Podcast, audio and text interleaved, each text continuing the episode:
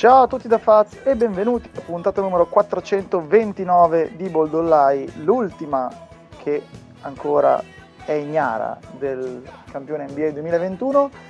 Settimana prossima ci sentiremo con le Olimpiadi già iniziate, se iniziano perché questo passo rischia di saltare tutto per aria, e un campione NBA e altre cose varie ed eventuali.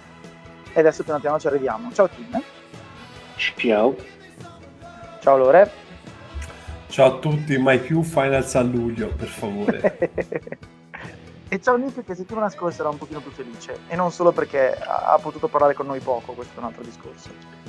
Sì, eh, la, la, prima puntata, l'ultima puntata ignara, ma la prima con un forte sospetto. ok, mi sembra un buon approccio alla cosa. Ci siamo lasciati settimana scorsa sul 2-1 per i Suns con la leggera impressione che Phoenix fosse magari non favorito in una serie, ma che comunque eh, avesse un filo di margine in più anche dato dal fattore campo, e invece una gara 4 e gara 5 estremamente eh, divertenti e combattute, ma entrambe vinte da Milwaukee, con appunto gara 5 in trasferta, hanno decisamente girato questa cosa. Eh, ovviamente ne abbiamo discusso brevemente stamattina e così via. Nick, poi ci arriviamo insomma nel dettaglio. Eh, ci sta a vedere Milwaukee avanti perché eh, diciamo è rimasta un pochino più fedele al proprio spartito, non si è allontanato dalle cose che sa fare e comunque ha trovato grandi prestazioni individuali da tutti i giocatori da cui aveva bisogno insomma di eh, avere queste prestazioni. Eh, è vero che insomma, sono favoriti, hanno due occasioni di vincere, resta il fatto che non sono sicuro che eh, sia solo dire, un vantaggio psicologico eh, quello che permette a Middleton e a Holiday di far canestro, potrebbe anche essere semplicemente random e quindi non sono così certo insomma, che per quanto Milwaukee sia avanti sia eh, pesantemente indirizzata, mettiamola così, eh, perché comunque non è eh, impronosticabile che facciano i mostri un'altra volta, ma non sarebbe neanche così assurdo un tipo 8 su 30 di coppia eh, nella prossima partita che rimette tutto in discussione. Ma, eh, la, la serie sembra be- bella indirizzata, ma non tanto dal punto di vista tattico o tecnico, perché io secondo me le squadre sono estremamente vicine, ed era una cosa che avevo pronosticato, eh, peraltro, insomma, le, mh, a parte gara 3 che è stata un massacro dall'inizio alla fine, tutte le altre partite sono state lì lì, diciamo, tutte le squadre hanno avuto occasioni di vincerle, perdere e così via. Poi le ultime sono state particolarmente dolorose per il sottoscritto perché comunque erano partite che si erano messe in un certo modo e sono state buttate per uh, varie vicissitudini. Quindi secondo me tecnicamente e tatticamente le finance sono ancora molto vicine. È che mentalmente, secondo me, dopo due mazzate del genere, credo che la, serie sia indirizzata per, punto, per, quel punto di vista lì, più che per altro. Poi, come dicevi magari Middleton e Giroud non dipende dalla testa, dipende da uh, random. Può essere, però, ecco, diciamo che deve contemporaneamente succedere che Milwaukee esca dalla cioè che quelli lì escano dalla serie e che molta gente ci rientri e Phoenix ricominci a giocare come non ha fatto le ultime partite eh, la vedo un po' complicata. Ecco. Ultima partita in cui Phoenix ha perso punto a punto, eh, cosa che è decisamente rara, eh, e nonostante il fatto che Milwaukee a un certo punto abbia smesso completamente di fare canestro, eh, praticamente a metà campo. Poi, vabbè, in gara 4 Phoenix è sparita dal campo nella seconda metà eh, del quarto quarto, tipo 4 punti se non mi ricordo male, eh, una cosa del genere, la seconda metà del quarto quarto. E in questa invece Phoenix è stata in rimonta eh, e Milwaukee non segnava più, sentivo prima Windows e Zach Lowe che dicevano sulla giocata di cui non parleremo, né di quella di gara 4 né di quella di gara 5, che sono Grazie. abbastanza iconiche, prego, eh, che dicevano tu ti aspettavi che Giroud facesse una cosa del genere? La risposta è sì, perché se si fossero messi a giocare a metà campo avrebbero fatto fatica come nel quarto d'ora precedente. Quindi non dico che fosse obbligata una roba del genere, ma sicuramente era la migliore opzione offensiva che avevano anche in una situazione di punteggio così delicata, anche con un'azione con un margine così insomma, ristretto di successo, perché quel passaggio serviva fosse veramente, veramente eh, perfetto. Eh, comunque resta il fatto che i Bucks, oltre ad aver beccato il Jolly Conaton che nelle ultime due partite è stato pazzesco eh, per quello che eh, gli compete ovviamente indispensabile perché nel momento in cui tu sei costretto a scappare un po' da, da Brook Lopez che comunque stanotte è stato il quarto per minutaggio ha giocato quasi 30 minuti non è che l'hanno panchinato in modo selvaggio hai bisogno di quel giocatore lì che sappiamo insomma era di Vincenzo e Conaton ha tappato il buco in modo eccellente eh, hanno avuto ripeto un ottimo impatto da Bobby Portis che è una sorpresa abbastanza grossa ma soprattutto i Bucks stanno vincendo perché le loro Bobby Portis stelle... che ieri sera ha ricominciato a spaccare le facce come insomma, sì.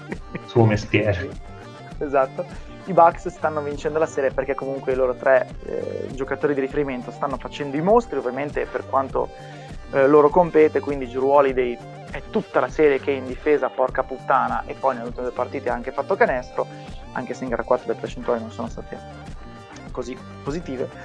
Eh, Middleton eh, sta facendo una serie, adesso non vorrei bestemmiare, ma da eh, Kobe Bryant, cioè da datemi tutti i palloni impossibili e io faccio canestri senza senso e stiamo a galla eh, ovviamente non sto dicendo che sia Kobe Bryant, però Middleton sta facendo questa roba qua, cioè lo shot, Aggiungo, lo shot, pestando, pestando la riga da 3 tra l'altro, quindi tra l'altro. perfettamente come Bryant. Esatto, lo shot making di Middleton in questa serie è assolutamente senza senso e poi Gianni, come dicevamo la settimana scorsa, ha fatto questo salto che io non pensavo fosse possibile in tempi così ristretti e per quanto poi a seconda delle necessità di gioco Bud lo riproponga anche come ball principale eh, il fatto che lui si sia adattato a fare a tutti gli effetti cioè, Giannis in questo momento è un super mega ultra rim runner se andiamo a vedere cosa fa sia in attacco che in difesa che poi sa anche trattare lo fa anche col pallone. pallone.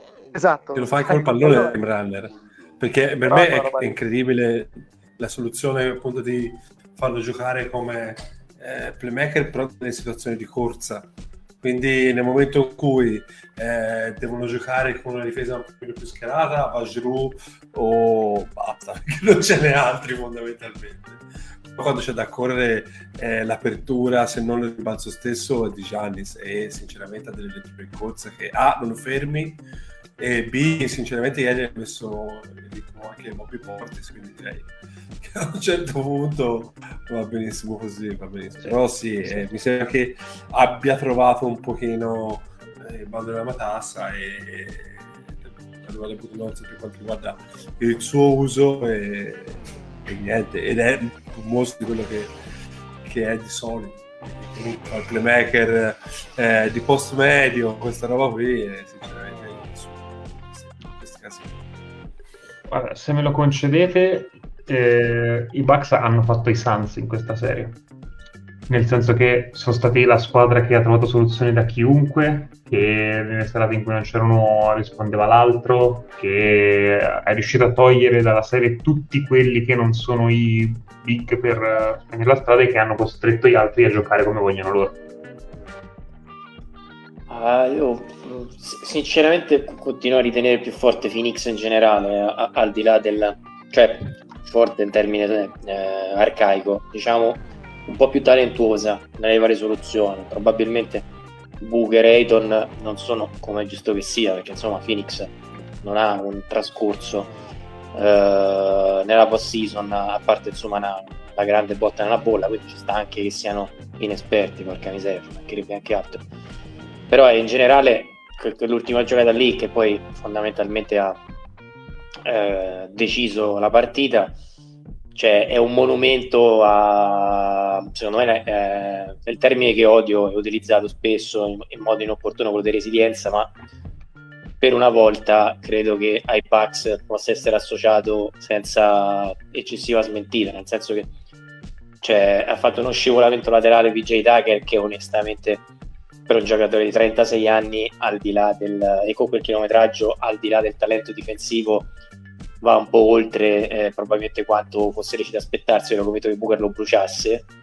E, e poi, se andate, cioè, quella giocata lì è stata disegnata, pensata, scritta non solo dall'allenatore, ma per una squadra che è fondamentalmente abituata a giocare a quei livelli, ormai abituata a giocare a quei livelli lì e che ha preso tanti schiaffi in, in precedenza e che quindi è più temprata. Eh, Phoenix secondo me è, è ancora un attimino eh, non, spalle al muro non ha mai giocato eh, sì, questa stagione qualche volta è successo, però non, non ha quel, eh, quell'urgenza che ha dimostrato, hanno dimostrato i Bucks in, in, più occasioni.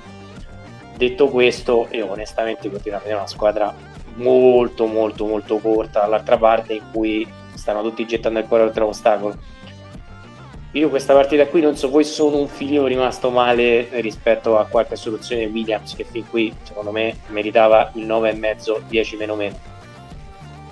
L'ultima giocata ma in generale anche prima mi dava l'impressione che per una volta siano stati un po' più pigri del solito i Suns a livello di eh, esplo- per esplorare varie opzioni. Però insomma in generale come dicevate voi stiamo parlando di una finale di livello e dopo quella dell'anno scorso quella con i problemi di infortuni dei Golden State eh, ce la davanti secondo me a Monti gli va imputato più che questo quarto periodo dove questo quarto quarto i Suns hanno fatto una rimonta incredibile non è tanto lì. Poi secondo me tutta la partita lascia stare l'ultimo quarto eh, perché... no no ma io infatti sto per dirti secondo me le colpe di Monti sono il secondo quarto di gara 5 e il quarto periodo di gara 4 su tutte lì sono sembrato veramente molto indietro rispetto a Bad per il resto secondo me la serie di Monti, cioè mm, è un allenatore che non fa micromanagement, eh, preferisce mh, mm, costruire sul lungo periodo, stanno, sono andati avanti per il lavoro di due anni di, di Monty Williams questo playoff, senza rivoluzionare, senza inventarsi nulla, senza scoprire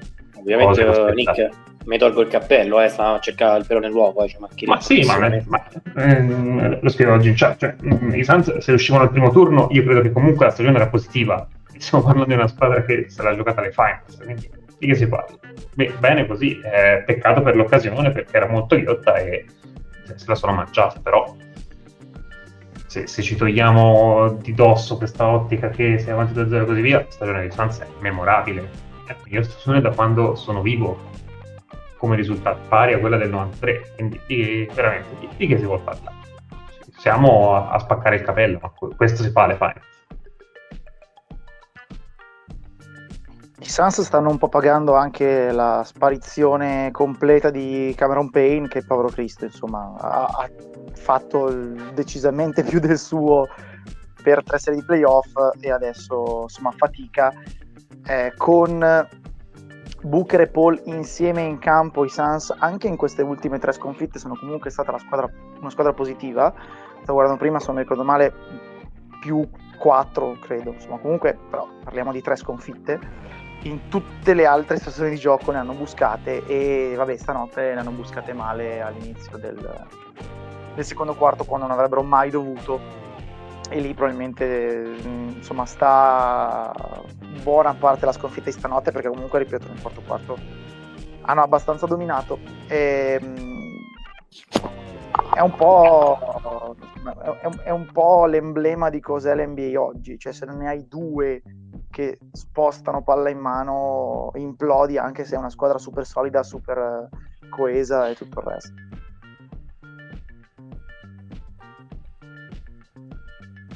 Non so se avete altre considerazioni da fare in generale sulle finals. Io eh, sono d'accordissimo quando parliamo di ottime finals, assolutamente ottime, sia per livello generale sia per spettacolo, perché queste ultime due partite sono state decisamente all'altezza, questa in particolare. Eh, come diceva Tim, a livello di narrativa, se vogliamo, i Bucks sono la squadra che eh, ha preso le legnate al giocatore che è la stella che poi è stata criticata, che poi si vendica, quindi è tutto molto lineare nel solco della storia dell'NBA. Il cammino dei Bucks di quest'anno eh, hanno avuto insomma il, il, momento in cui hanno rischiato di andare a casa con eh, il tiro di KD e tutto il resto. Quindi la, la storia dice che i Bucks vincono questo titolo perché è sempre andata così. Non è detto che succeda anche stavolta. Eh, uh, leggevo ieri l'81% delle squadre che vanno su 3 a 2 ha poi vinto il titolo. Però io credo che mai come negli ultimi 5-10 anni questa statistica siamo convinti che sia rilevante ma non necessariamente decisiva. Quindi sì. oggi fai. Sì. Non vorrei non fare altri... No, non vorrei stare un po' troppo, secondo me cavalcandola, ma se ne vincono sola, cioè il, mm, la, il palazzetto dei Bucks è un fortino ora come ora sono 9-1 nei playoff eh, peraltro hanno dimostrato dopo le gare 2 in tutte le serie di essere praticamente solidissimi, hanno un record spaventato così a 12-2, una roba del genere. Mm, hanno l'inerzia dalla loro, hanno la possibilità di chiuderla in casa, sono decisamente la squadra più uh, sicuramente meno sulle gambe fisicamente al di là di eventuali gare 7 così, secondo me vincere gara 6 sarebbe una roba che no, non credo sia nelle corde di, questa, di questi Suns. Dovrebbero riprendere veramente tanti giocatori nella serie, tutti insieme e far uscire contemporaneamente qualcuno dei Bucks. Mi sembra molto difficile. Ci sta. È anche vero che Middleton era morto eh, alla fine della partita stanotte, quindi insomma, se è morto Middleton salta tutto per aria lì. Però sì, cioè in questo momento siamo boh, 67 a 33 il vantaggio di, di Milwaukee. No, 13 molto di più. Di più? Credo di più, credo, credo siamo su un 5 su 6. Addirittura, ok. Mm, sì. Diciamo che eh, ci sono delle variabili a parte quella di Middleton, cioè se con Naughton si ricorda di essere mortale eh, potrebbe esserci qualche problema. Però sì, no, in generale sono relativamente vicini, eh, ripeto, io credo di essere diventato matto in quelle finali di Leonard, non tanto per Leonard in sé, quanto perché insomma uno si aspetta sempre che sarà giochino fino all'ultimo, per cui tanta roba. Ci sta, ci sta. Eh, altre cose, mh, mm, la domanda antipatica. Chi è l'MVP della serie oggi? Giannis. Giannis.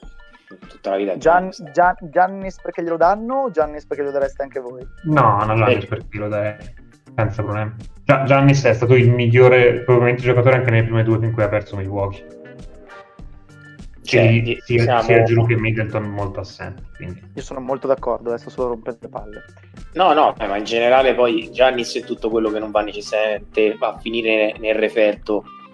Eh, è decisivo dal punto di vista proprio difensivo, eh, come identità della squadra. Ma ecco, secondo me la, il salto rispetto agli anni scorsi e che tutte le volte che succedeva qualcosa uh, o non andava benissimo il piano partita del Budenholzer noi ce l'avevamo con lui come giusto che fosse che, che, che razza di Superstar 6 cioè nel senso se effettivamente vai giù.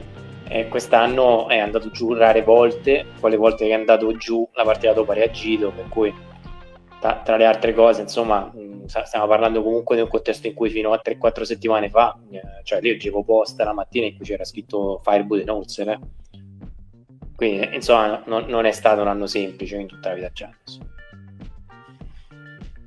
No, no, assolutamente. Fatto, ma poi ripeto, cioè, lo, lo, step che ha fatto anche solo lascia stare appunto il livello di gioco generale, ma come ha cambiato il suo gioco? Perché era esattamente quello che serviva alla squadra, come dicevamo un mesetto fa, era una cosa che non credevo fosse nelle sue corde, non in assoluto, in un mese.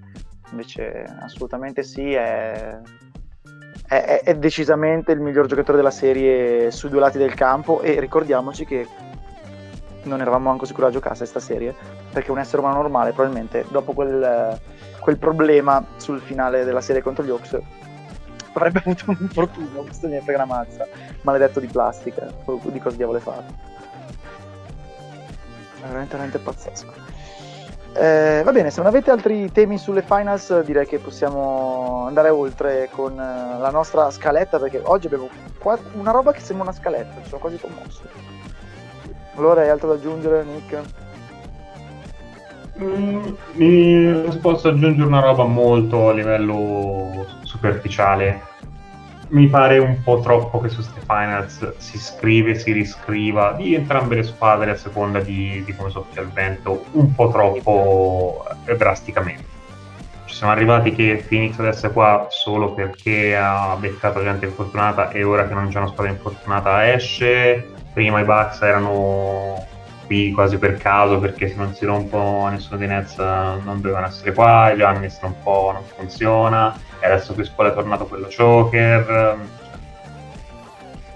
ci, ci, vorrebbe decisamente più moderazione da una parte all'altra. Cioè, le squadre che sono arrivate in finals hanno dimostrato tante cose e non è che sono vere o false a seconda di come vanno le finals. Sono tutte vere queste cose che hanno dimostrato No, e poi c'è il solito discorso, quando una serie arriva a gara 6 già non bisogna cacare il cazzo, perché è palese che il livello sia pari o molto simile al pari, quindi eh, ripeto, magari se la guardi nell'ottica globale come dicevamo prima, Phoenix è stata ovviamente molto brava, ma anche un pochino fortunata a vincere due partite contro i Clippers ehm, in condizioni particolari, una soprattutto. Stavolta le due partite che hanno girato la serie sono state dall'altra parte. Eh, se ti distacchi te ne fai una ragione, da tifoso non te ne fai una ragione, però tutto sommato il livello dei Suns è giocarsela almeno alla pari con queste squadre qua. Quindi poi insomma non, non puoi andare veramente sul micro per eh, decidere il destino di tutte le prossime generazioni di giocatori tifosi dei Suns. Capita che si vincano alcune partite, capita che se ne perdano altre, ma il livello complessivo della squadra e dei giocatori e delle carriere di alcuni di questi giocatori dovrebbe essere già ben definito. Pazienza, c'è una ragione. Tra l'altro aggiungo solo un piccolo particolare che non c'entra necessariamente con le finals. Io volevo mandare a quel paese Spike Lee. Perché? Una volta che fa il presidente a Cannes non mi ha fatto vincere perché la Marzoni. Questo rincon... l'anno buono, questo ah, no, l'anno buono, pensavo... purtroppo. Pensavo perché è un vecchio rincoglionito che spoilera, ma non, non per No, perché ha fatto danni pure a Cannes, questo era l'anno mio che doveva vincere la Marzoni. Va bene. Va bene. È giusto che sappiamo. Giusto. Allora hai altro da aggiungere o andiamo? Prego, procedete. Io Procediamo. ci arrivo sempre ah. con due giorni di ritardo sulle partite.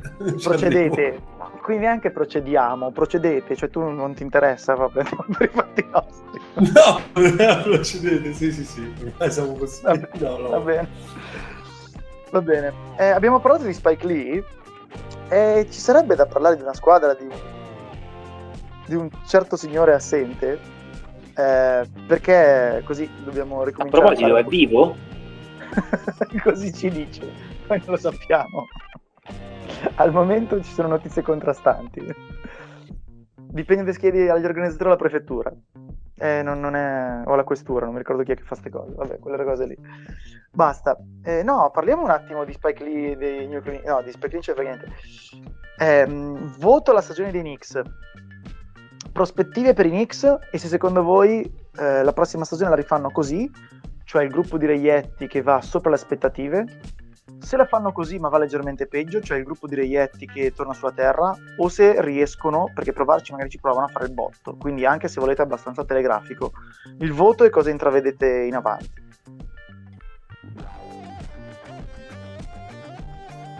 Nick, inizia tu. No, aspetta, aspetta, aspetta, ripeti perché so, sono in 48 ore di fila sveglio e no, non di buon umore.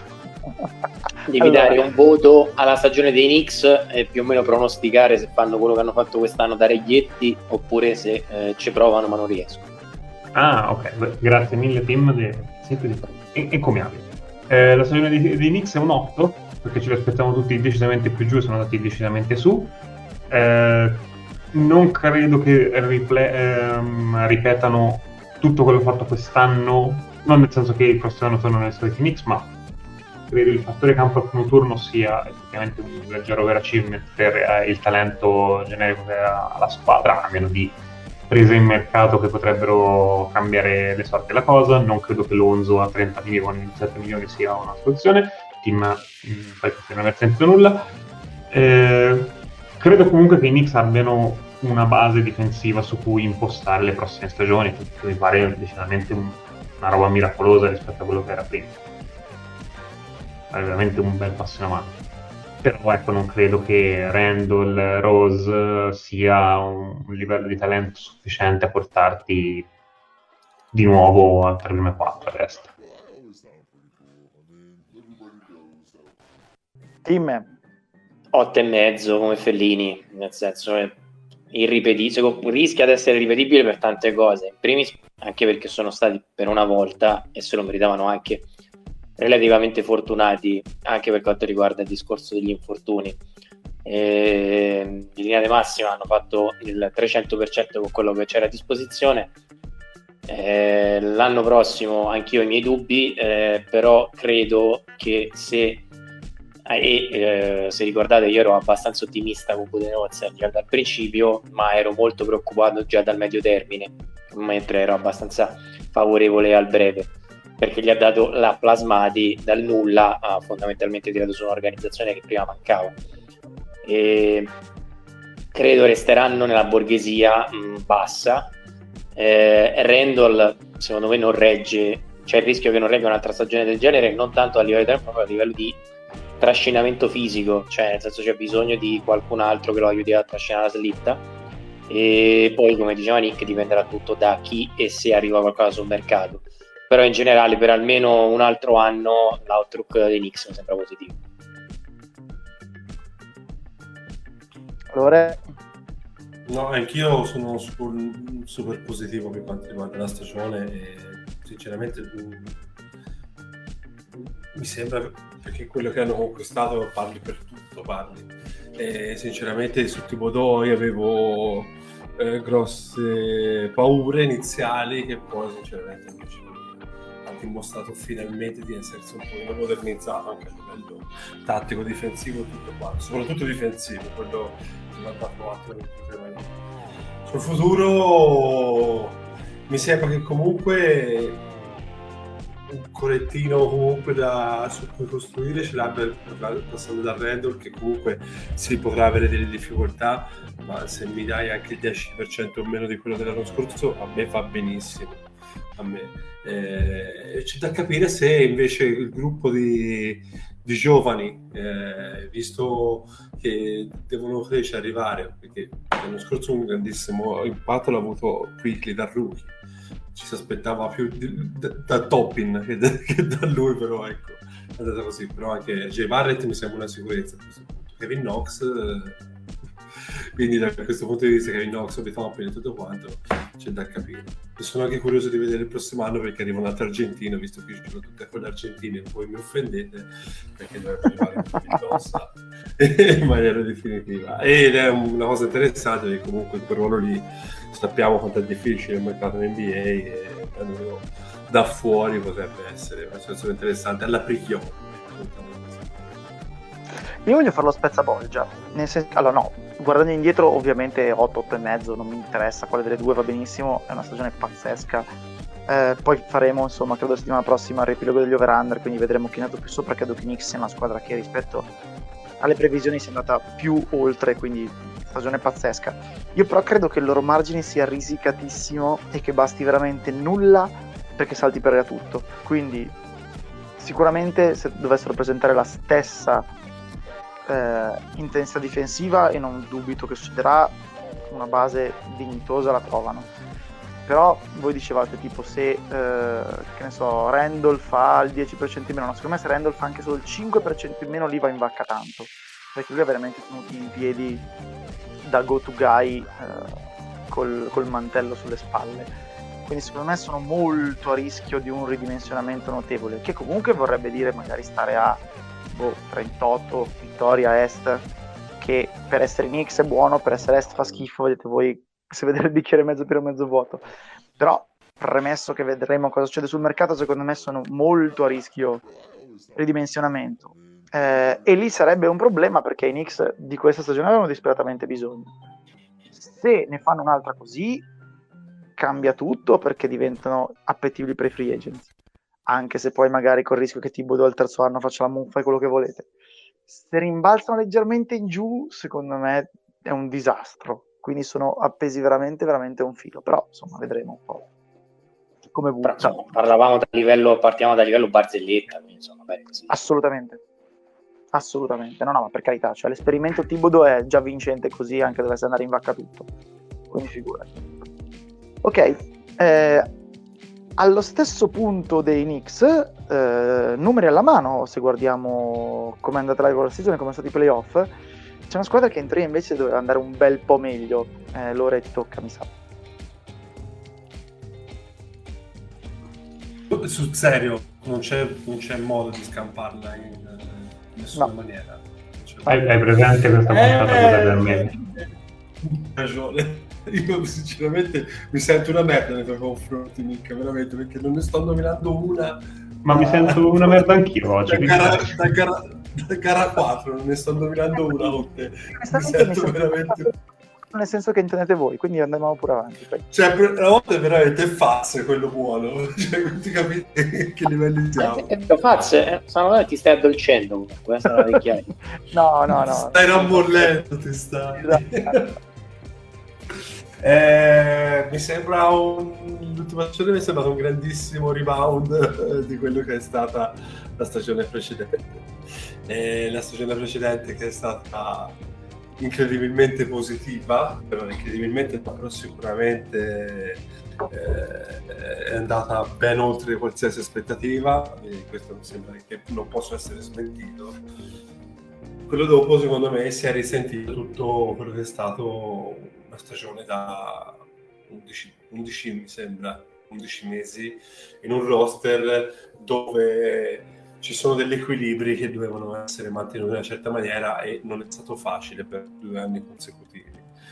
E abbiamo visto eh, Tyler Erro che ha preso il rookie wall molto dopo di quello che si aspettava, ha preso un wall semovente, ha preso. Quindi, come Faz? No, no, ho detto mamma mia.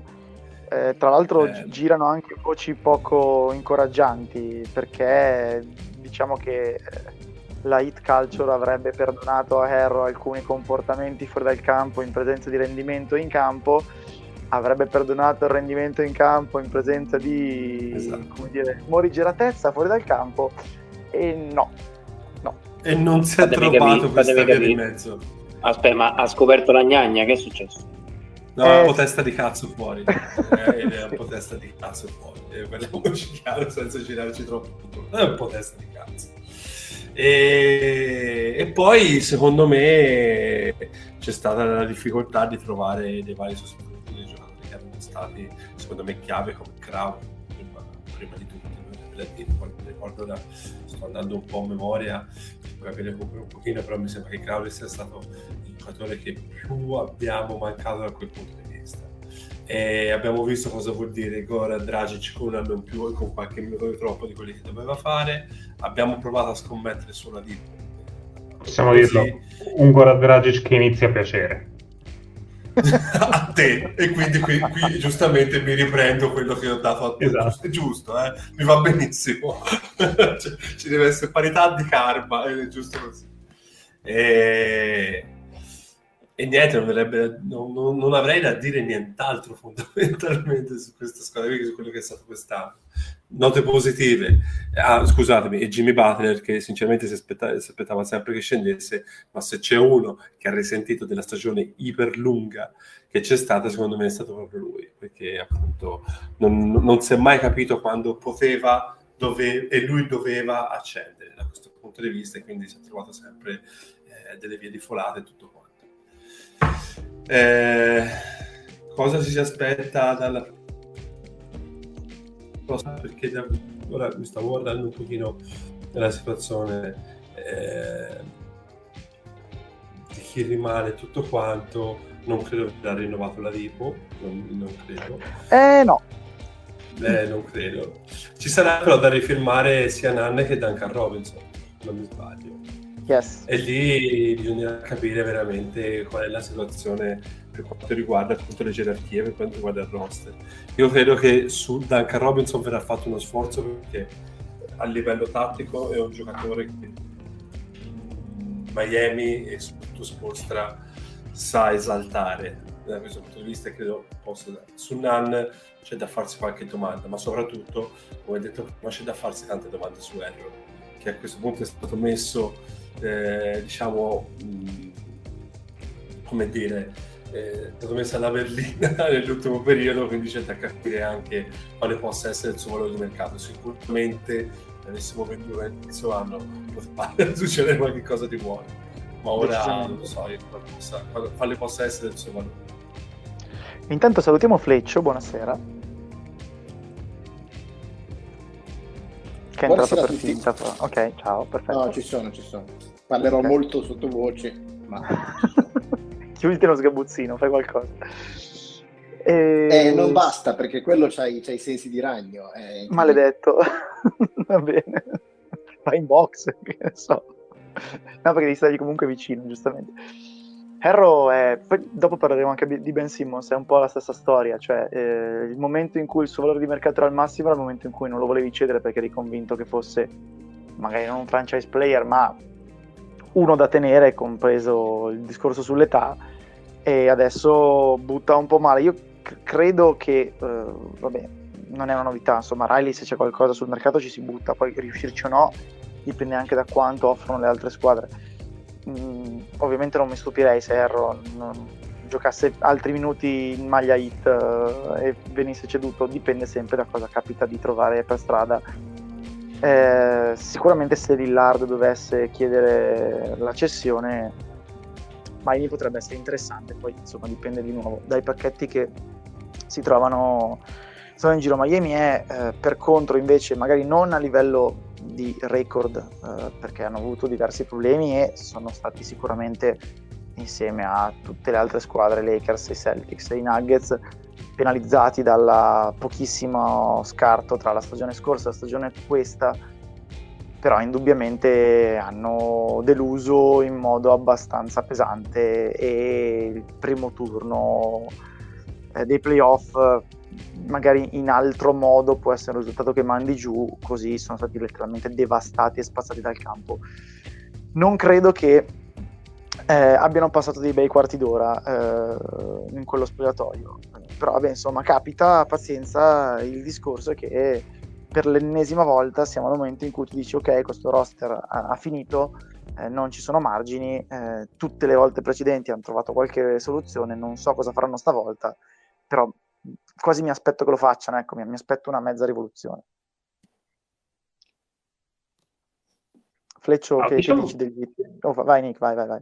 No, volevo solo dire, eh, gli hit mi sono sembrati gli hit che ci aspettavamo, o comunque che avevamo visto l'anno scorso, per un periodo di tempo molto breve, che è stato tipo dal post all Star Game a prima dei playoff, sì. quando c'era un po' più di salute, quando il roster era tutto a disposizione, quando era arrivato la Lipo, cioè, sembrava tornare una squadra di spolstra.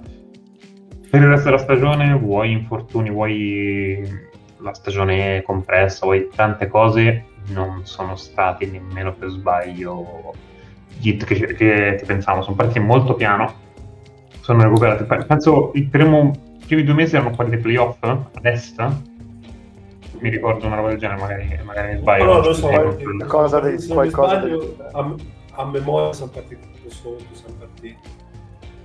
Sì. E hanno avuto insomma, solo un periodo di... Se ti ricordi ne avevamo parlato noi a un certo punto, abbiamo fatto la, la, la previsione di Toronto, Dallas e Miami, eh, perché erano in un periodo molto complicato e avevamo valutato le possibilità di, di rimbalzare, insomma, eh, quindi erano sicuramente sotto e fuori. Sì. Ah, io, io, come voto gli do un Miami, gli do un 5, però credo che valgano tutte le attenuanti che dobbiamo riconoscere ai Lakers, ai Celtics e, e compagnia bella. Cioè, l'anno scorso hanno fatto uno sforzo fisico, anche mentale di un certo tipo probabilmente sono anche andati al di là dei propri limiti e quello lo avevamo capito tutti, però insomma quest'anno in generale eh, era difficile mantenere un livello fisico eh, di un certo tipo eh, di una squadra ha bisogno. Io no, non escluderei che in realtà quasi, quasi più o meno con gli stessi protagonisti l'anno prossimo, prossimo anche contando su una crescita delle Baio che secondo me ha deluso relativamente. Cioè, una stagione da De Baio quest'anno non è deludente, è una stagione di crescita eh, in cui non ha avuto tempo di lavorare, ad esempio, su tante cose come hanno fatto anche altri giocatori. Non c'è stata l'off season vera e propria. Ed è un giocatore di quelli che necessita lavorare sulla meccanica. Secondo me, due o tre mesi di, di off gli, gli danno veramente me, un boost importante quindi io in realtà il bicchiere lo vedo mezzo pieno, non so se trovate d'accordo, in linea di massima continuo a dire una squadra che come al solito ha dei tempi sincopati perché vuole sempre essere protagonista, però se in generale dovesse scegliere un atteggiamento più attendista, io comunque vedo anche qui un outlook discretamente positivo. Leccio? Beh, eh, a me pensando alla stagione degli hit viene in mente eh, la, la sliding door del fatto che se le voci sono vere, ed è vero, può darsi benissimo che non siano vere, che ci sia stato un momento in cui eh, Arden potesse andare a Miami e il, eh, diciamo, la materia del contendere, il motivo per cui non si è fatta è stata che Houston voleva Tyler Herro a tutti i costi e Miami diceva per noi era incedibile. Ecco, se fosse vero, ripeto, si sta parlando solo di voci, se fosse vero sarebbe una sliding door eh, clamorosa perché eh, non prendi Arden e Arden poi fa la stagione che fa a Brooklyn e per affidarti a Erro di cui abbiamo già parlato prima con tutti, con tutti i problemi che, che poi ne sono derivati detto Io questo che, però che, che, Riley facesse una roba del genere non ci credo mai. Cioè, la devo vedere una roba che, che Riley fa, fa sta roba. Che rinuncia a una star fatta e finita per un, un, un, suo giovane. Anche secondo me stona. Pur con tutti gli asterischi che possiamo mettere su Arden e tutto il resto anche secondo me stona. No no appunto infatti dico sono voci le voci ce ne sono a centinaia e e, lasciano un po' il tempo che trovano. Però ecco, questo da, da, quando l'ho sentita, io per tutta la stagione guardando i video non ho fatto altro che ripensarci, tutto qua. E, secondo, me, secondo me, non era possibile. Secondo me non era possibile. Ti dico la verità. Cioè l'offerta c'era che fossimo andati oltre a quella di Brooklyn, per quel che poi garantiva anche Brooklyn al giocatore penso sarebbe fatto. Io invece la penso così, perché ovviamente ti, ti, è l'incubo che, che, che, ricorre tutte le volte che vedi giocare la squadra con dei grossi limiti. Però poi dici, ma era il, il, pacchetto giusto e soprattutto non soltanto per noi dare lui, ma per lui per arrivare da noi. L'idea era sempre questa. No, no, ma assolutamente, cioè, non dico che fosse fatta, eh, dico che è un retropensiero che a me è rimasto. Eh, detto questo, mh, appunto la stagione in sé per sé eh, non, non, non, sarebbe, non si può definire fallimentare. Eh, si sono, si sono, diciamo così, così come nella stagione precedente tutto quello che poteva andare bene è andato bene, in questa tutto quello che poteva andare male è andato male e, ed è finita come è finita, però io non credo che questa sia una squadra eh, da rifondare, a meno che non ci siano veramente eh, i, i, grossi problemi in spogliatoio di cui eh, Lore eh, annunciava qualcosa e che pare possano essere una, eh, una, problematica, ma al netto di questo questa è una squadra che eh, eh, riporti domani con, con, lo stesso roster, con, stessi, con lo stesso coaching staff, eccetera, eccetera, e con salvo... un pochino più di fiato, un pochino più fiato. Eh, esatto, salvo ognuno è ancora una contender però bisogna vedere cosa c'è dietro. Sul contender sono un pochino eh. pensiero. Siamo pericolosi, siamo molto pericolosi, siamo una rogna incredibile per chi, chi capita davanti, ma contender è un'altra roba per me. Ma sai, il concetto di contender si è molto, si è molto diventato un po' più elastico eh, negli ultimi anni. Cioè, ehm... Poi, figurati. Cioè, non è che cioè, i, i Suns non credo che qualcuno li mettesse come contender a inizio stagione, però di fatto lo sono. Cioè, alla fine, se tu mm. hai una squadra di alto livello che ha un, un sistema solido, hai uno o due giocatori che ai playoff possono farti la differenza. E, e, poi da lì in poi ormai ad altissimo livello non c'è più la squadra dominante eh, tra lì e, e, vincere il titolo comunque arrivare in finale o comunque giocartela ci, eh, siamo veramente ai dettagli all'avere uno o due giocatori infortunati in meno. Eh. Alla fine della fiera ormai così sia a est che a ovest. Sì, può essere. Io rimango molto lontano dal discorso contender, più che altro perché siamo sempre stati quella roba lì anche prima e fondamentalmente quando è capitato di essere contender davvero è capitata una situazione veramente limite eh, che è girata benissimo, che è stata gestita benissimo perché eh, va detto anche questo, non è stato un caso, però il discorso contender sono un pochino più, quindi un po' più nelle mie cose, ecco. Va bene, eh, passiamo a fila? Qua ci facciamo un po' male. Onestamente, allora, siamo sempre lì, cioè, se tu guardi la stagione nel complesso fai fatica ad andare sotto il 6, è che è una situazione piena di dramma, per dirla statunitense, da tutti i punti di vista. Da Ben Simmons, che eh, è sicuramente apparso peggio, o meglio, la sua fama ormai è nettamente peggiore, dimmi, prego. Ho capito Bill Simmons e lì per lì ho sognato, no, te lo giuro. No, no. Non se lo meritano neanche loro, Bill Simmons. No, esatto. La, la fama di Ben Simmons adesso è peggiore del suo valore. Eh, il modo in cui Ben Simmons è apparso eh, non rende comunque merito a come ha giocato, ma nonostante tutto questo è assolutamente inaccettabile il modo in cui ha giocato. Quindi siamo a un punto abbastanza critico. Ora, eh, la, Più gestione... altro, la, la, squadra l'ha scaricata, cioè è finita. Eh, eh. La, la gestione... Scaricato, l'ho scaricato in maniera abbastanza evidente. Esatto, cioè, la, la, gestione me- la, gestione mediatica da parte di Mori, Elton Brand e chiunque altro ci metta al becco nell'ultimo mese è stata eccellente perché radar spenti, silenzio, non è successo nulla. Però non possiamo dimenticare cosa è successo, eh, non possiamo dimenticarci Doc Rivers, non possiamo dimenticarci Embiid e come dicevamo già allora, secondo me da quella roba lì non si torna indietro. Ora, poi abbiamo sentito che Lillard potrebbe essere nei dintorni di chiedere la trade e adesso al di là del fatto che l'abbia già chiesta o no, a domanda lui ha risposto non ho ancora deciso cosa farò, non è esattamente un no tranquilli non me ne vado, mi, mi sembra abbastanza ambigua, anzi tendente in là sta risposta. Quindi sicuramente se dovesse succedere una cosa del genere, file favorita, non lo so, quello che volete.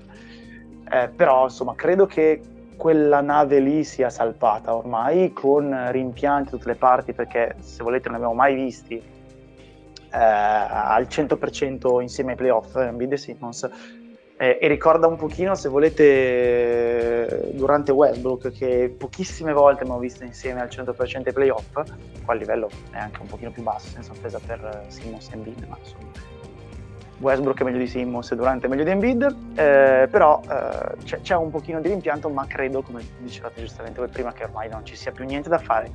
Quindi la stagione di fila secondo me sul 6 ci sta, eh, perché se esci dai singoli dettagli eh, non puoi valutarla troppo negativamente, è che eh, quando va male lì va veramente in vacca, quindi a, a livello di impressione generale è disastrosa o quasi. Uh, quindi non so se, se, qualcuno vuole bastonare faccia pure, cioè secondo me ci stanno anche voti sotto il 6, io 6 mi sento di darlo ma non, non mi oppongo se andate da altre parti e poi ditemi se anche voi siete convinti insomma, che Simons sia andato o no. Eh, facciamo così. Eh, la regular season dei Sixers è un 7,5 abbondante. Eh, anzi, la regular season e il primo turno di Clippers è un 7,5 abbondante. La serie con gli Hawks è un 3. Credo la serie con gli Hawks sia probabilmente la peggior serie che ha giocato una squadra in questi playoff. E non credo che ci siano dubbi anche qua dentro che considerano il fatto che eh, i Sixers avevano tutto il necessario per vincere quella serie e eh, se la sono mangiata fondamentalmente.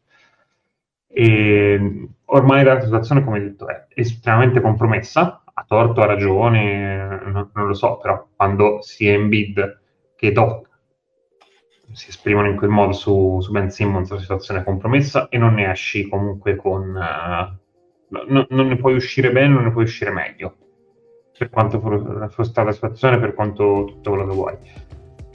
Mm, che ritornino migliori non lo so, cioè il valore di Simmons eh, hai detto molto bene, il suo valore è sicuramente più alto rispetto alla sua percezione che in questo momento c'è di lui, che è decisamente troppo te- tetra in questo momento e brutta, ma, ma, capisco che l'ultima cosa che abbiamo visto di Simmons è la sua serie contro gli Hawks in cui veramente non faceva canestro da sotto il canestro, quindi diceva, beh, questo qua è, non è manco un giocatore NBA. Però ricordiamoci che fino a dieci giorni prima era tutt'altro giocatore, carità, non magari la cosa che si aspettavano tutti o che si aspettava Fila, ma tutt'altra cosa. Quindi il valore di Simmons non è scarso, il ritorno da Simmons, quello che sarà non sarà pochissimo, però dubito che ne, eh, ne escano rinforzati, dubito che ne escano per forza di cose migliori e sono una situazione in cui comunque in vita a 27 anni è praticamente nel prime, no, non so quanto ti puoi permettere di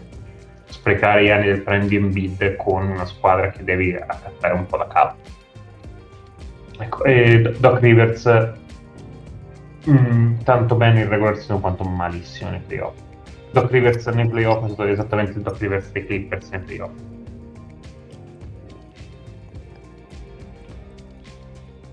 Ma dai, no, non puoi scendere sotto il 6 eh, eh, per una, una, serie di motivazioni, anche considerando il fatto che comunque eh, hanno dovuto gestire in beat, secondo me per la prima volta l'hanno gestito eh, un po' sopra media questo dico in generale. Poi se vai a guardare le responsabilità, cioè Rivers è questo, uh, al di là del meme, del discorso che abbiamo già fatto, e una volta che lo hai preso, eh, hai comunque fatto un errore, eh, no, è abbastanza evidente.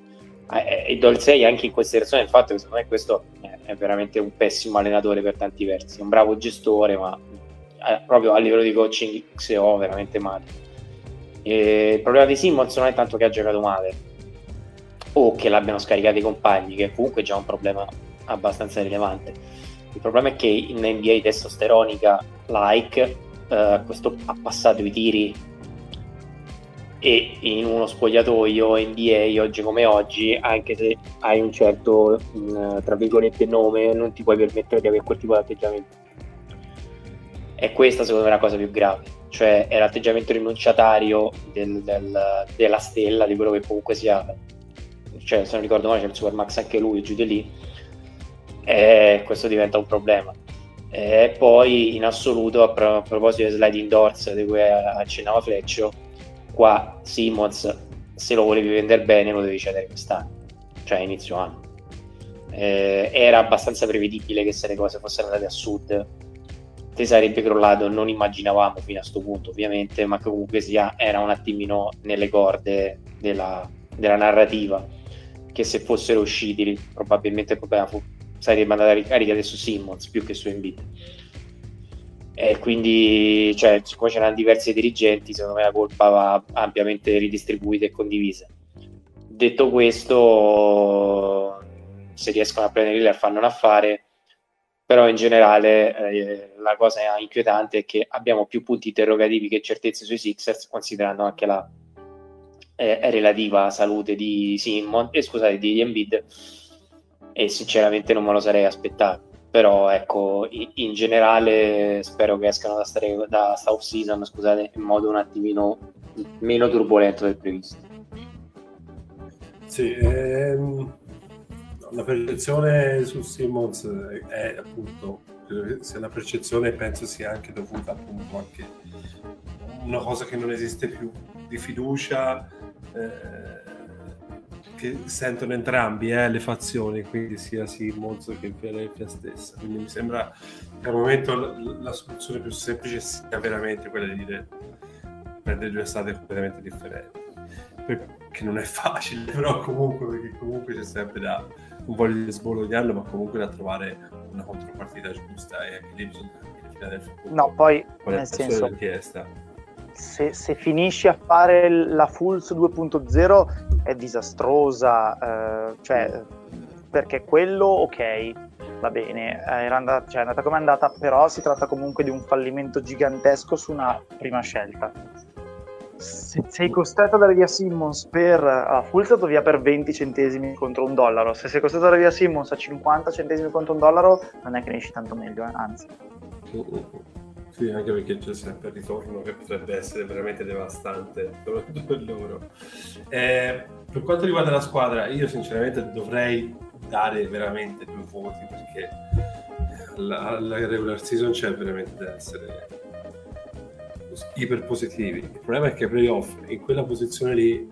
e noi in fase di preview abbiamo detto eh, chi prende la 1, eh, prima della preview, chi prende la 1 mi sembra che ci abbia un percorso abbastanza segnato.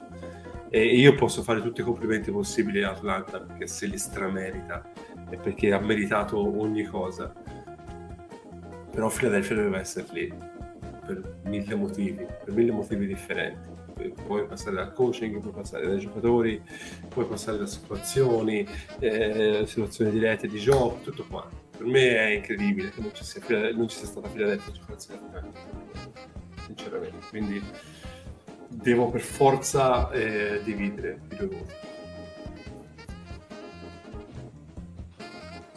Io, io, però devo dire che giustamente diciamo, il, il fatto Simmons ha, ha, catturato l'attenzione perché è, è, colossale, comunque una delle stelle potenziali ma anche attuali dell'NBA che chiude la stagione così, eh, ovviamente è giusto che prenda eh, da un punto di vista giornalistico l'attenzione. Però se si vuole andare un po' più nel dettaglio, secondo me qui il problema, il primo problema dei Sixers non è Simmons, ma eh, il pesce puzza dalla testa e in questo caso qua non, non, bisogna dimenticarci che i Sixers, pur con una stagione che come dice Fra, io sono d'accordissimo, deve essere eh, riconosciuta positiva perché non ce li aspettavamo, eh, diciamo così, a questi livelli eh, e che giocassero questo tipo di partite, però sono stati comunque sempre una squadra, eh, diciamo così, un po' confusionaria, un po' arruffona, cioè che, che alla fine metteva sempre insieme, eh, portava sempre a casa la partita, ma eh, non l'ha mai fatto per un sistema, per una struttura di gioco solida, l'ha fatta perché eh, riuscivano bene o male a mettere insieme i punti di forza delle loro due stelle e eh, i vari set carry, tie pool, eccetera, eccetera, eh, quello che riuscivano a dare. Però ecco, eh, comunque il fatto che, quest- che questi due giocatori qua, di questo livello qui, mh, mm, si siano sempre ridotti a, a, uno stile di gioco, diciamo così, mm, non vorrei dire raffazzonato, però comunque un po', un po' così, un po' garibaldino, ecco, è, un peccato ed, ed, è il motivo per cui sono usciti. Poi questo non vuol dire che eh, Doc Rivers sia un cretino, eccetera, perché appunto dove sono arrivati è merito anche di Doc Rivers di come ha, ha, costruito questa squadra, eccetera, eccetera. Però come è finita la stagione, secondo me non è tanto colpa di, di Ben Simmons in quanto tale, ma è colpa di eh, diciamo così, altre problematiche che questa squadra aveva e che in qualche modo durante la stagione regolare era riuscita a nascondere e che poi eh, nella serie con, con gli Hawks sono venuti fuori e soprattutto in gara 7, cioè alla fine della fiera va tutto bene, ma se eh, gara 7 la vinci, tutti questi discorsi non siamo qua a farli. E gara 7 era vincibilissima, cioè ehm, sono stati tranquillamente eh, a parer mio, voglia. superiori agli Hawks. Come? Ha voglia. No, dico hai voglia. Eh, eh, e quindi diciamo così, non, non, me la sento di dire che l'hai persa per Simmons gara 7, l'hai persa per tutta una serie di problemi che appunto eri riuscito a nascondere in stagione regolare o a superare in stagione regolare e in quel momento lì davanti a quell'avversario lì eh, si sono presentati tutti assieme. Poi aggiungo, come può essere completamente esente da colpe per ciò che è successo a Simmons uh, da Rivers? Non sto dicendo che è tutta colpa sua, eh. Ci stavo arrivando io, nel senso, eh, se tu Brett Brown hai Jimmy Butler e dici Ben Simmons, tu giochi nel dunker spot, eccetera, eccetera, questa cosa ha senso perché hai il potenziale per andare in fondo.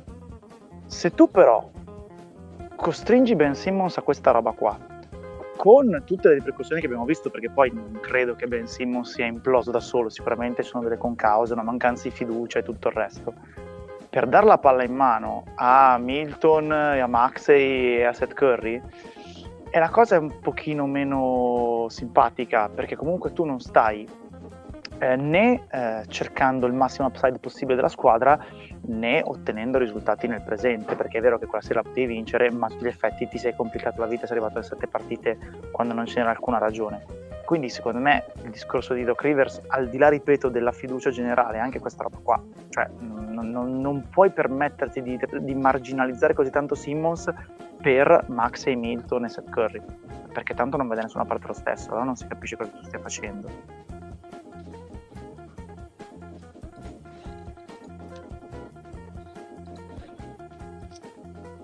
Basta, niente da dire su questa cosa, ok.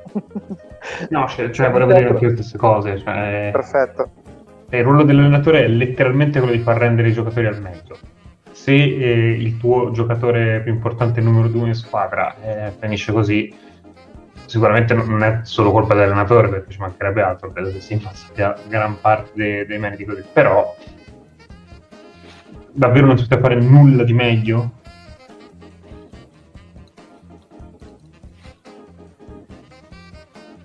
Ok, se non c'è niente da aggiungere su fila, passiamo a fare un paio di squadre dell'Ovest, eh, quelle che sono uscite prima, tra virgolette, e partiamo dai Denver Nuggets. Eh, è ovvio che nel momento in cui si è fatto male Murray, eh, la stagione di Denver è stata abbastanza segnata. Eh, non so neanche insomma, se si possa, tutto compreso, cioè la bolla che li ha portati a giocare fino di conference, quindi la portata a stancarsi fino in fondo, eh, appunto il futuro di Murray, il fatto che ai playoff non abbiano avuto praticamente mai Will Barton sono alla fine della serie, eh, sono tutte giustificazioni molto molto valide, quindi fai, fai fatica a dire che Denver è stata una delusione. Eh, lo è stata se non hai visto un secondo delle partite. Resta il fatto che questa è una squadra che eh, rischia di avere anche nella prossima stagione lo stesso problema perché Murray eh, come poi Kawhi Leonard ma dei Clippers parliamo più tardi o settimana prossima non giocherà la stragrande maggioranza della prossima stagione e se rientrerà in campo sarà sicuramente un giocatore condizionato all'infortunio quindi magari potrà avere una partita singola ottima e altre meno eh, e quindi sui Nuggets c'è un po' l'alone di occasione persa senza averne alcun eh, demerito perché io credo che i Nuggets al completo sarebbero stati tranquillamente all'altezza delle due squadre che stanno giocando le finals.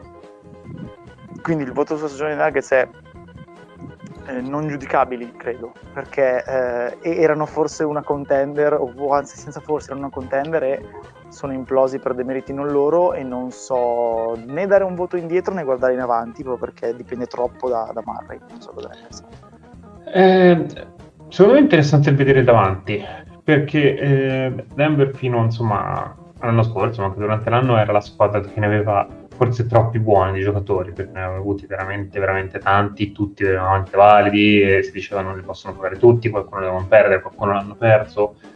Bene, adesso la domanda che faccio io è, dov'è l'upside di questa squadra? È tutto quello che cresce Porter? Perché il, il rinnovo di Will Barton, probabile, però insomma, credo che... Mh, credo molto probabilmente avverrà, ma ovviamente non ha cifre contenute, quello andrà lì. E Will Barton mi sembra un giocatore che eh, non ha tantissimo upside più di quello che ha fatto finora, che è buono, eh? non, non, sto dicendo che è un giocatore scarso, però credo che sia questo giocatore qua. E dalla panchina poi il resto no, non, non, c'è più tantissimo con, con upside, quindi mi chiedo, questa squadra oltre quello di quest'anno e oltre eh, quello fatto l'anno scorso con le serie in cui Murray diventa Steph Curry ed è immarcabile così è solo quello che porta Michael Porter Jr. e nel caso quant- quanto è questo, questo margine? Michael Porter Jr. palesemente l'elefante nella stanza quando si parla di Nuggets perché la, i suoi playoff sono stati diciamo disastrosi eh, o forse semplicemente in linea con eh, la, la, traiettoria della sua carriera perché comunque è appena all'inizio però due domande te le fai eh? cioè niente che lo segni a vita perché ha tutto il tempo per andare su. Però obiettivamente due domande te le fai.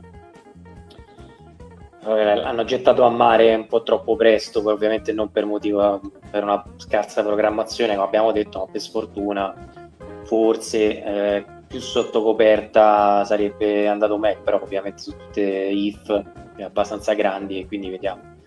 Onestamente è come parlare dei Jets e immaginare Gobert fuori per anno e mezzo o comunque, cioè quindi l'hai devastato il, cioè Gobert per dire del secondo eh, ovviamente.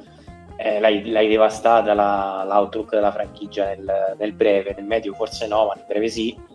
Eh, credo che eh, eravamo tutti convinti che anche il management si fosse mosso molto bene perché Gordon a un certo punto sembrava un quarto quinto di assoluto livello e probabilmente eh, se nel momento in cui abbiamo fatto i pronostici playoff eh, prima dell'infausto evento eravamo, eravamo tutti convinti che fossero il dark horse più affascinante di tutti i playoff. Eh, dicevi giustamente che non hanno niente da rimproverare alle due che stanno in finale è vero però credo che la fragranza di quello che potevano fare i Nuggets eh, prima dell'infortunio fosse notevole. Sembrava veramente una squadra sexy, oltre che essere una squadra forte, non necessariamente sì. le cose vanno, I vanno Nuggets in quella, de- in quella, decina di partite con Gordon e prima dell'infortunio di Murray hanno fatto veramente spavento. Poi ovviamente e... il campione di 10 partite è piccolo, però... Sì, sì, no, no, però l'essere sexy ed essere forti sono due cose veramente differenti, l'hanno messe insieme, è veramente raro. Quindi speriamo che Mari rientri in, uh, nel più breve tempo possibile, uh, ovviamente sempre premesso che parliamo di incrociato. Eh, spiace, spiace perché questa è sfiga, eh, gli infortuni fanno parte del gioco, però questi ha detto veramente male. Io anche a livello, considerando quello che hanno fatto a livello di management e tutto quanto, comunque un voto sotto il 6 no, non ce la faccio. Ma io darei, darei, anche un 7 perché comunque la stagione è stata, è stata costantemente, diciamo così, eh, se non ad alto livello comunque soddisfacente. Eh, anche loro venivano dalle difficoltà della bolla e le hanno affrontate fino all'infortunio di Murray meglio di altri. Eh, secondo me qui vale un po' il discorso di Miami, nel senso che è una squadra che è una contender, più anche di Miami naturalmente per capito talento complessivo, però è una squadra che non ha moltissimi margini, cioè per essere una contender deve filare tutto liscio. È logico che nel momento in cui ti salta il tuo secondo miglior giocatore vuol dire che no, non fila tutto liscio e, e, e va tutto a scatafascio. Però ecco, non è, non è neanche una colpa avere poco margine. Il discorso essenziale qui rispetto a quello di altre squadre è che il loro, il loro teorico margine sarebbe Michael Porter Jr., cioè loro è dall'inizio stagione che si dice eh, qui i Nuggets eh, cosa possono la crescita dei Nuggets equivale alla crescita di Michael Porter Jr. Se Michael Porter Jr., come è successo quest'anno, non cresce e anzi semmai eh, finisce per essere involuto nei playoff, eh, i Nuggets gli vanno dietro e il loro, il loro, eh, loro, le loro prospettive, il loro potenziale va, eh, va giù come va giù il, il giudizio su Michael Porter Jr., che però è anche proprio un tipo di situazione, un tipo di giocatore che è difficile da, da gestire. Per, per, cosa lo scambi Michael Porter Jr., premesso che si decidano a scambiarlo? Cioè, è un'altra di quelle situazioni diaboliche in cui veramente non esiste una contropartita che ti lasci sereno, perché finisci o per chiedere la luna e nessuno te la offre, o per accettare i famosi 20 o 50 centesimi sul dollaro che diceva prima Faz e finisci che mm, te ne penti per il resto dei tuoi giorni, veramente complicato. No, non sì, solo questo, questo state... ti fa capire quanto è, quanto è, difficile appunto smuovere questo, uh. certi tipi di giocatori, ma non certi tipi, tutti i tipi di giocatori. E poi fondamentalmente dice, ah, scambia, eh, via fuori questo, però ecco, No, soprattutto a questo punto della carriera, perché Michael Porter Jr. quest'estate potrà potenzialmente firmare l'estensione al massimo, che entrerà poi alla fine della prossima stagione. E, lì è anche una dinamica da, da vedere, nel senso che io credo che lui e il suo agente legittimamente si aspettino il max. O qualcosa che ci va molto molto molto intendo molto vicino eh, se la so, lì... posto sì.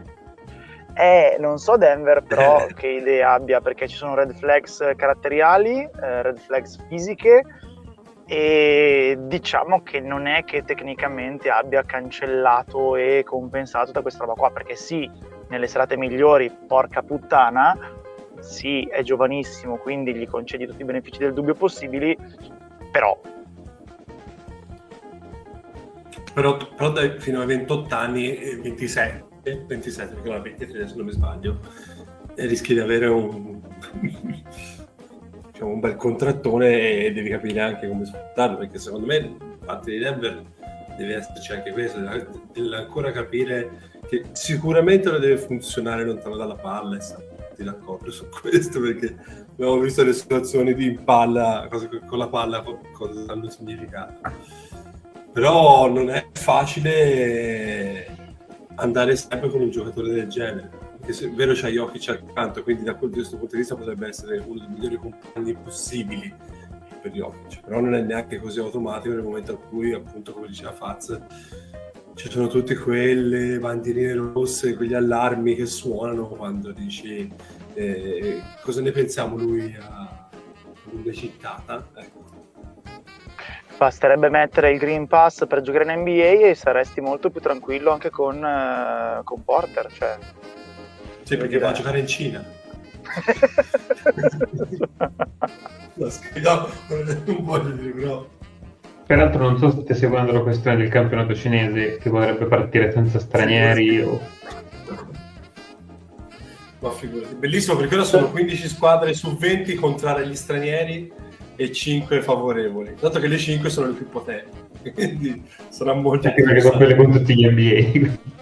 Esatto, no, perché no, hanno tutti le quelle NBA perché comunque pagano veramente tutti i contratti che sono incredibili. Sono. Ma è... Ah. La Cinexi. Quelli... La Cinexi.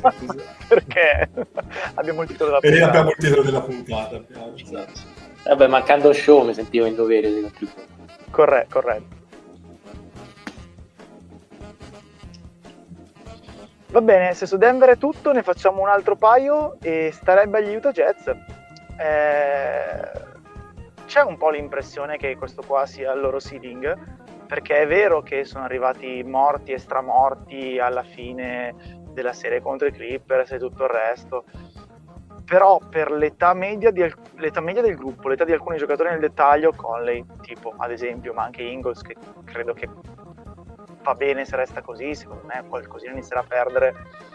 Questo gruppo non può andare tanto più su di così, eh, ricostruire da zero intorno a Mitchell e Gobert e un pochino Bogdanovic è molto più facile a dirsi che a farsi e quindi mi sa che siamo arrivati al, al, tetto massimo di rendimento possibile. Poi l'anno in cui si scula capita, abbiamo visto i Blazers qualche stagione fa, però credo che i Jets siano questa roba qui, che ovviamente non è niente di male, perché mica farà schifo essere tra i primi quattro a ovest o tra, costantemente tra i primi sei a ovest. Eh, complessivamente per il tipo di franchigia siamo nei dintorni delle migliori stagioni di sempre, tolte quelle due o tre con Stockton e Malone, quindi figurati se non va bene, però hai sempre un po' magari l'amaro in bocca e, e il, anche in questo caso what if eh, se due o tre cose fossero non so cosa io starei sul 7,5 forse nella stagione di Utah sì, sì. Utah Jets hashtag siamo questi è un po' sì, però, un po' sì. Però sì, sì, ma poi fondamentalmente sono una squadra di una solidità incredibile per quello che mi riguarda, che fondamentalmente sono un muro, non invalicabile, ma un muro lo sono perché sono, hanno dei singoli come Donovan Mitchell, come in certe serate eh, Bogdanovic, in certe serate Colley, però non sono quella squadra che dici eh, eh, partono favoriti tra le prime quattro, sono quelli che guardi e dici cazzo c'è da passare anche da loro, che è, una, è un'altra questione, rimangono contender, eh? non è che voglio dire questo perché per me una squadra che gira come girano loro per me ha sempre un alto valore però ti chiedi anche se questi possono arrivare a chiedere qualche cosa di più e al momento mi sembra che a loro possa andare benissimo così eh, per quanto ci sia un limite perché poi eh, delle volte che guarda come gira eh. Sì, il concetto è questo, cioè che il, che il loro ceiling sia arrivato eh, ci sta, ecco, è, è, difficile sostenere il contrario. Secondo me la, la questione da porsi è ehm, non c'è niente di male ad avere un ceiling, un ceiling di questo genere, cioè, ci sono moltissime franchigie che, che, che, pagherebbero i loro figli primogeniti per avere eh, un ceiling di questo tipo. Eh, è ovvio che una volta che arrivi a un certo punto poi magari ti fai ingolosire e dici beh sì magari se si potesse avere qualcosina in più sarebbe meglio, però alla fine della fiera cioè, va bene anche così, insomma, appunto, come ha detto loro, hanno raggiunto livelli che avevano raggiunto solo una volta e nel, nella irripetibile generazione eh, nella loro storia, quindi voglio dire, non, cioè, il voto deve essere, deve essere comunque altissimo. Eh, poi, sì, certo, ovviamente un tifoso jazz può dirti eh, preferirei qualcosa in più, ma se si vogliono mettere le cose in prospettiva si può anche dire guarda che eh, quel qualcosa in più che tu pensi di poter pretendere da questa squadra può anche essere una pretesa eccessiva nel, eh, guardando come vanno le cose in generale nella Lega. E aggiungo, se anche avessi l'idea di provare a cambiare qualcosa, tanti auguri, nel senso che eh, a parte Mitchell, tutti i giocatori dei Jets valgono più per i Jets di quanto varrebbero sul mercato e mm, non hai nessun margine per dire ho questa mossa in tasca che mi può far svoltare.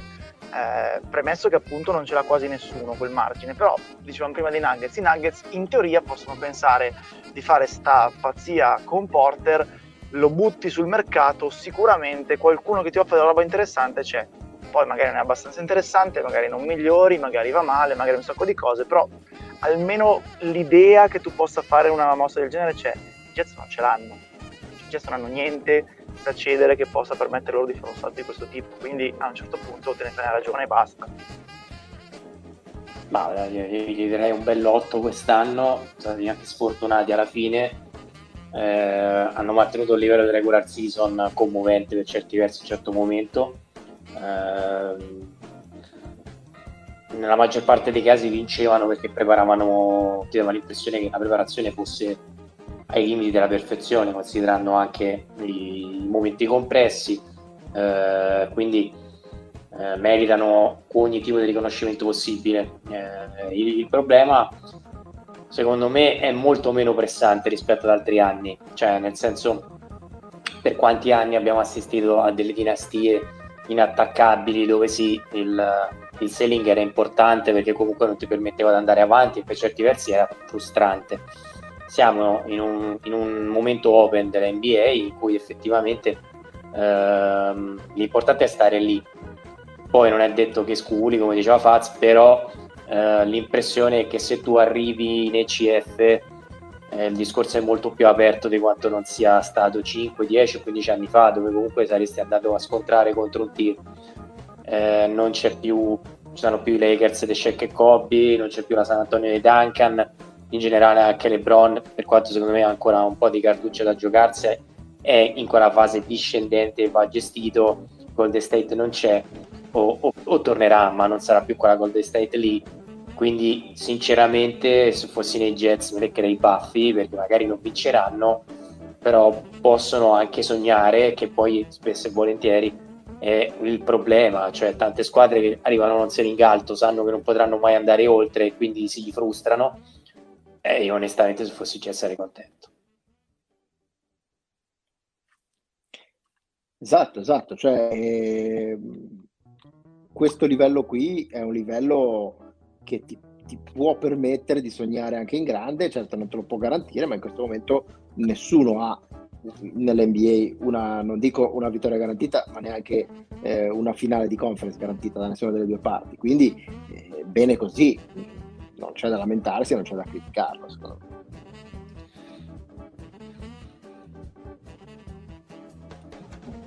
Se non c'è altro su Jets, eh, facciamo i Clippers eh, i Clippers non so da che parte iniziare e neanche da che parte finire perché sono usciti senza Kawhi, senza Ibaka e senza Zubac, quindi senza la loro stella e senza gli unici due giocatori del roster, vabbè, Bughi non vale, e quell'altro Toro, come si chiama, non vale nemmeno lui, eh, quindi sono usciti senza uh, la stella e gli unici due lunghi serie roster, comunque giochicchiandosela,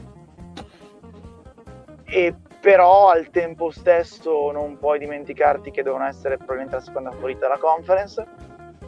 E però al tempo stesso non puoi non vedere che eh, escono dai playoff a testa altissima grazie al rendimento di alcuni giocatori tipo Paul George e ricordiamoci Reggie Jackson e Terence Mann. E però guardi avanti e non avranno Kawhi per tutta la prossima stagione perché alla fine l'infortunio c'era e come e eh, lo terrà fermo per gran parte appunto della stagione e, e, quindi sei sempre lì a dire Clippers. Quindi tutto il giudizio sui Clippers secondo me si riduce a Clippers.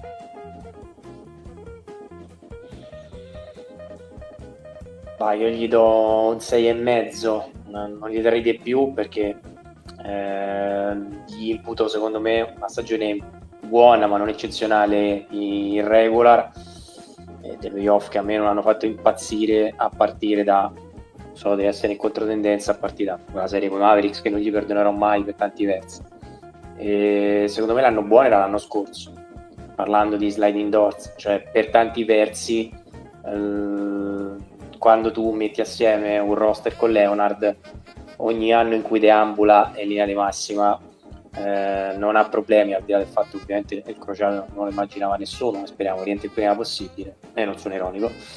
E, va, va anche detto che comunque sia eh, quello era l'anno, bu- l'anno buono era l'anno scorso, almeno nulla toglie dalla testa questo.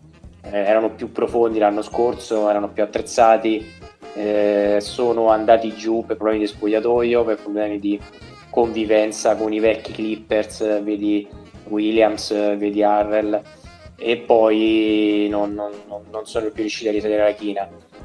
Eh, quest'anno io onestamente non mi aspettavo niente di sensazionale hanno avuto un colpo di coda niente male nei playoff e questo gli va dato merito perché è una sufficienza ampia possiamo discutere se è un 7, un 6 e mezzo, un 7 più se la meritano però il problema è che a differenza da altre squadre effettivamente l'anno prossimo ti gratti la testa e dici oh.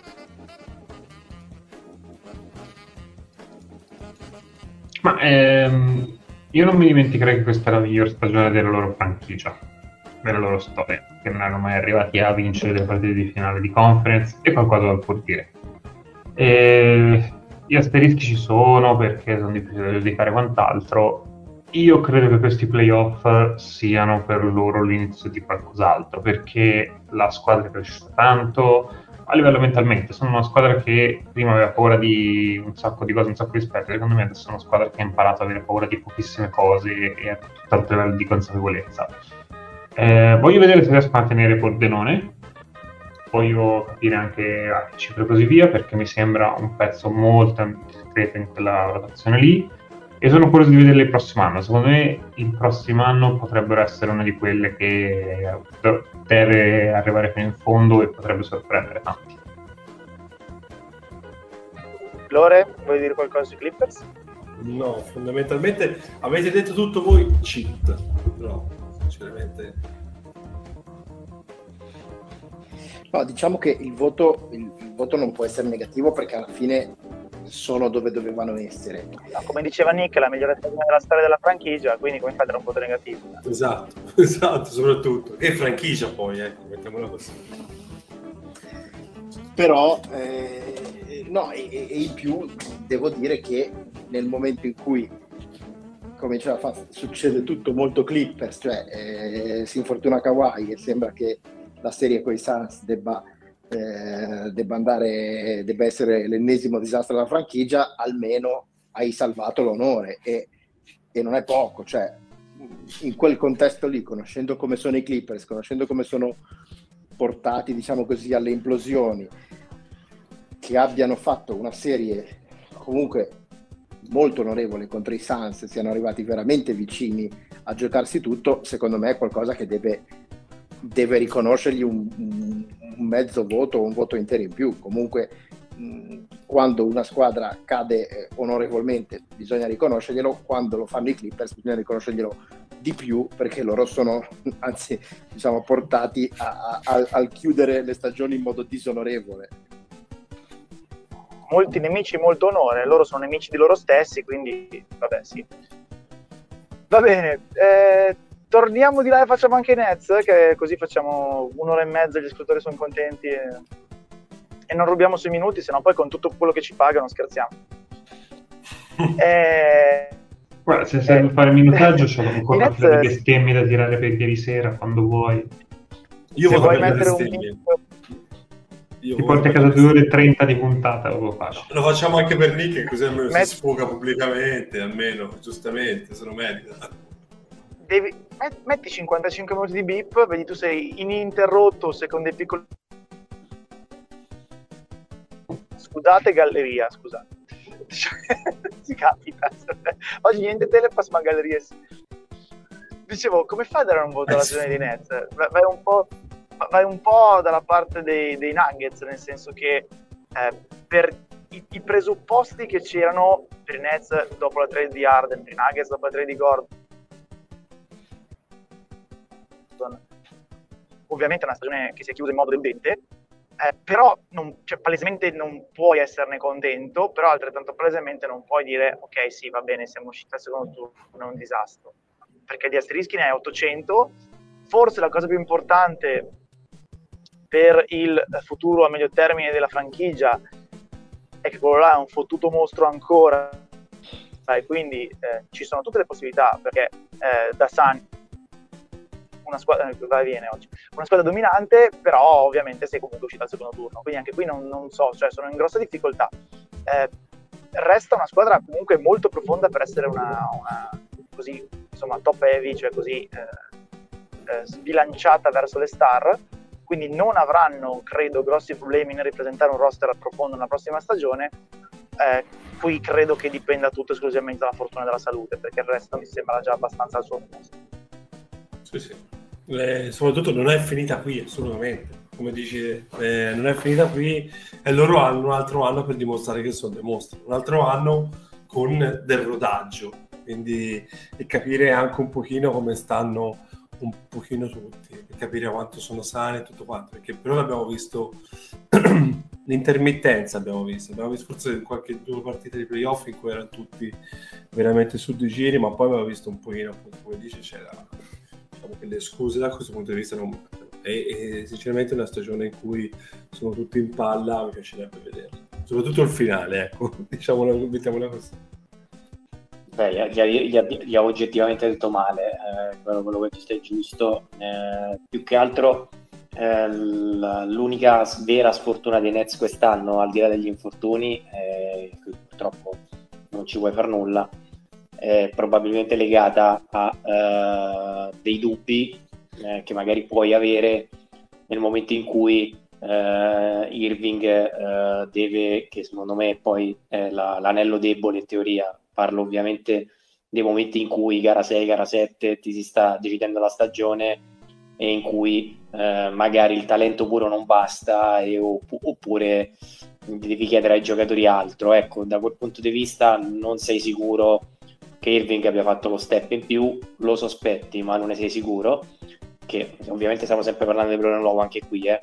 ovviamente stiamo parlando probabilmente della squadra al netto uh, degli altri roster più talentuosa in generale, probabilmente con uno dei maggiori cumuli offensivi della storia. Il problema è appunto il resto, quindi cercare di capire se trovano un'identità difensiva quando sono tutti insieme non abbiamo risposte perché in tre non ci hanno giocato praticamente quasi mai, quindi anche pregi e difetti dal punto di vista difensivo non, non siamo riusciti a capire se e come riescono ad assorbire, però insomma detto questo penso che sembrino un 7, anche poi eh, non ho ancora capito Nash se è uno vero o meno, però da quel poco che si è visto l'outlook sembra vagamente positivo. Pietro, sia quelli che vanno a gara 7 non devono rompere il cazzo, a quelli che vanno a gara 7 e non vincono gara 7 per un centimetro contro i futuri campioni NBA, cosa bisogna dirgli? No, Pensando che poi... Qui però c'era parlando di... Sì, sì, sì, no, di vedere però nel luogo, però se no diciamo che sono bravi e basta, dai. No, no, certo, no, no, no, no. Era retorica la mia cosa, certamente no. Proviamo a spulciare, però che, che questi qua a livello di talento siano testa e piedi sopra chiunque altro. Eh beh, non, non, lo scopriamo oggi, ma questi playoff hanno dato abbastanza da riprova. Eh, però io devo dire che quello non lo scopriamo oggi, ma in questa stagione che in realtà possano funzionare perfettamente eh, come squadra lo abbiamo scoperto e non era scontato. Cioè, eh, che il rischio, che ci fosse il rischio che fosse una squadra con tante figurine, ma che poi insieme eh, non, diciamo così, non funzionavano come, eh, come, si possa pensare sulla carta, o, o, che non andassero d'accordo, o che non fossero perfettamente compatibili, o che giocassero un possesso a turno. Questi secondo me erano tutti dubbi eh, legittimi all'indomani della trade. E questa stagione ci ha detto che questi dubbi non esistono, perché quando tutti e tre sale insieme sono stati inarrestabili, ma non inarrestabili perché giocavano un possesso a testa, ma perché eh, giocavano meravigliosamente bene di squadra, facendo sempre un extra pass, facendo sempre la giocata più altruista, coinvolgendo anche i gregari e tutto quanto. Quindi, secondo me, eh, il, il, voto deve essere molto alto perché questi hanno dimostrato di essere una squadra eh, mostruosa se e quando eh, sono al completo. Poi non lo sono stati e quindi quest'anno non è arrivato eh, il risultato sportivo, peraltro come diceva Nick, per un soffio, però ecco, eh, io credo che, che, qua il voto debba essere al di là di chi vince il titolo eh, e, e, di chi arriva secondo, qualunque voto si dia alla stagione di qualsiasi squadra NBA, questo deve essere il terzo voto più alto, perché sono la squadra che, che esce da, da, questa, a parte chi vince, diciamo così, è quella che esce con, con più certezze per l'anno prossimo. Galleria. È ancora, mi sa che è ancora morto pazza. Adesso sì. Eh, adesso sì. Basta, facciamo che... Cioè, adesso sei morto? Bastare, anche perché potrebbe diventare problematica la connessione in che senso? No, ha detto è morto Fox e tu hai risposto adesso sì. Detto, ah, okay. No, ha, soltanto, ha detto oggi niente tele, passa soltanto sfondato un casello, però questo... Vabbè, basta. Eh, basta. non è vero, smentisco categoricamente. Altri problemi sì, ma quello no. Eh, eh, vabbè, basta. Eh, niente, direi che allora, vi faremo avere notizie di cosa abbiamo in embrione in mente per le Olimpiadi che ovviamente finirà tutto in vacca, quindi saranno un sacco di chiacchiere senza che si faccia niente, o magari lo facciamo, non lo sappiamo. Sicuramente ci sentiamo settimana prossima e eh, l'Italia avrà già giocato la prima partita, giusto Lore? Domenica prossima?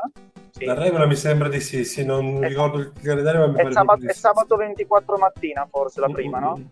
Credo. Dale, evviva, evviva l'orario okay. di Tokyo! Yuhu! Alle 6 e, 6 e mezza, qualcosa del genere, del sì, mattino, sabato. italiano. Tanto. Te, te, eh, non mi ricordo se, quale l'elemento che non dormi, quindi, però per me è un po' più... No, per me è pranzo. Per me è ora di pranzo. Quale pranzo? E... Ehm, terzo pranzo. Vabbè, galleria, fate voi, salutate, ciao. Buonasera, galleria. Piacere. Ciao a tutti, volevo salutare sia postale, ma a questo punto anche stradale. Salve. Beh, a questo punto salutiamo anche Ana Saiscat e Società Autostrade. E... Cosa c'entra? Ma è che ne so, a questo punto c'eravamo fatti, fatti prende, fatti prende. Eh, un saluto a tutti. Ciao a tutti anche, anche da me. E... Non venite, la, la, il tema della, della, puntata e della giornata di Fazza può essere riassunto con non, non venite in Liguria, state a casa esatto. e mandate solo i soldi, grazie. Esattamente. Mandate i soldi. Esattamente. Salutiamo anche show, ammesso esatto. che mandate i soldi. Maledetti. Salutiamo anche show, ammesso che possa mai sentire questo nostro saluto, chissà se sopravviverà. No, ma perché? È Liguria anche lui. Ho anche detto che sono sempre migliori quelli che se ne vanno. Madonna, quanto, quanto ci ammazzerà quando... Io invece vorrei salutare l'inquilino della croce e famiglia. Un caro saluto. Tanti saluti a papà. Cause I'm a picker, I'm a grinner, I'm a lover, and I'm a sinner. I play my music in the sun. I'm a joker, I'm a smoker, I'm a midnight joker. get my loving on the run.